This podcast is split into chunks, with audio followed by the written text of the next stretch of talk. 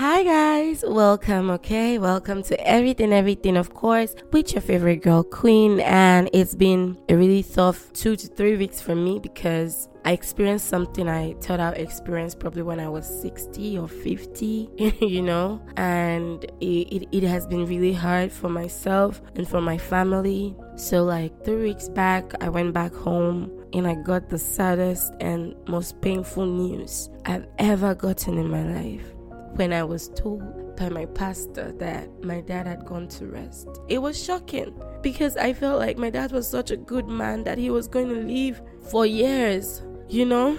And it hurt so bad. I lived in denial for a while, always expecting that he was going to come back, but I had to tell myself the truth. You know, a lot of things will happen to you, and you would lose yourself. You would think of doing things differently. You would begin to question, like, is God really faithful? Is he who he says he is? God is faithful. In this time, more than ever, I choose to believe God is faithful. He healed me. I, I see the manifestation of His faithfulness every day on my skin. I cannot now say that God is not faithful because He is. I had a lot of questions. Try communicating with the dead, which is not right, of course, but I needed answers to lots of questions. I was experiencing so many things just at once. And I realized that at each moment, when you face something that is this life changing, there is either a defining moment for you or there's a destruction moment. And it all boils down to you like, what have you decided? Am I going to take the shift that leads me to purpose?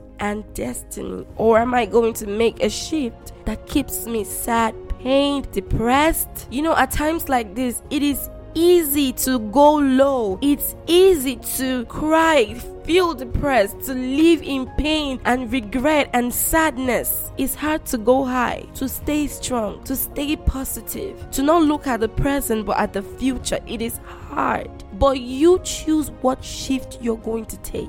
But if I want to speak to you right now, whatever you're going through, whatever you're facing, whatever is pulling you down, I want to assure you that this is a new beginning for you, a redefining moment. This period where the devil has decided to test you, to take away that job, to frustrate you, to take away someone you love, this is the time where you stamp your feet, you clap your hands, you shake your head, and you say, You should have let me right where I was. Because we were in our places of comfort, actually. But now the devil has pushed us, he has taken things we value, he has shook the grounds, but we are not trembling. We are not going to fall because we have God. This is the time where you stamp your feet and you say that now more than ever, devil, I will give you what you dread most. a life redefined.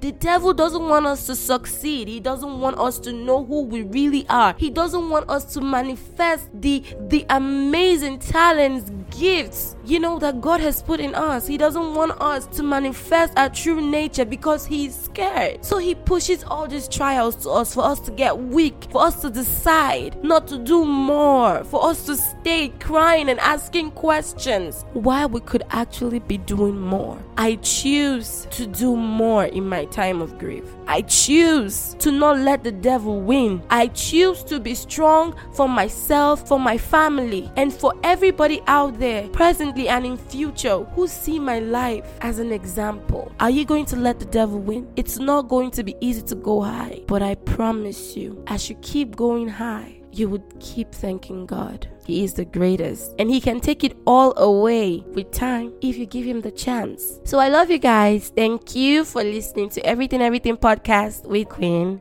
Araba. I love you guys so much. Take care.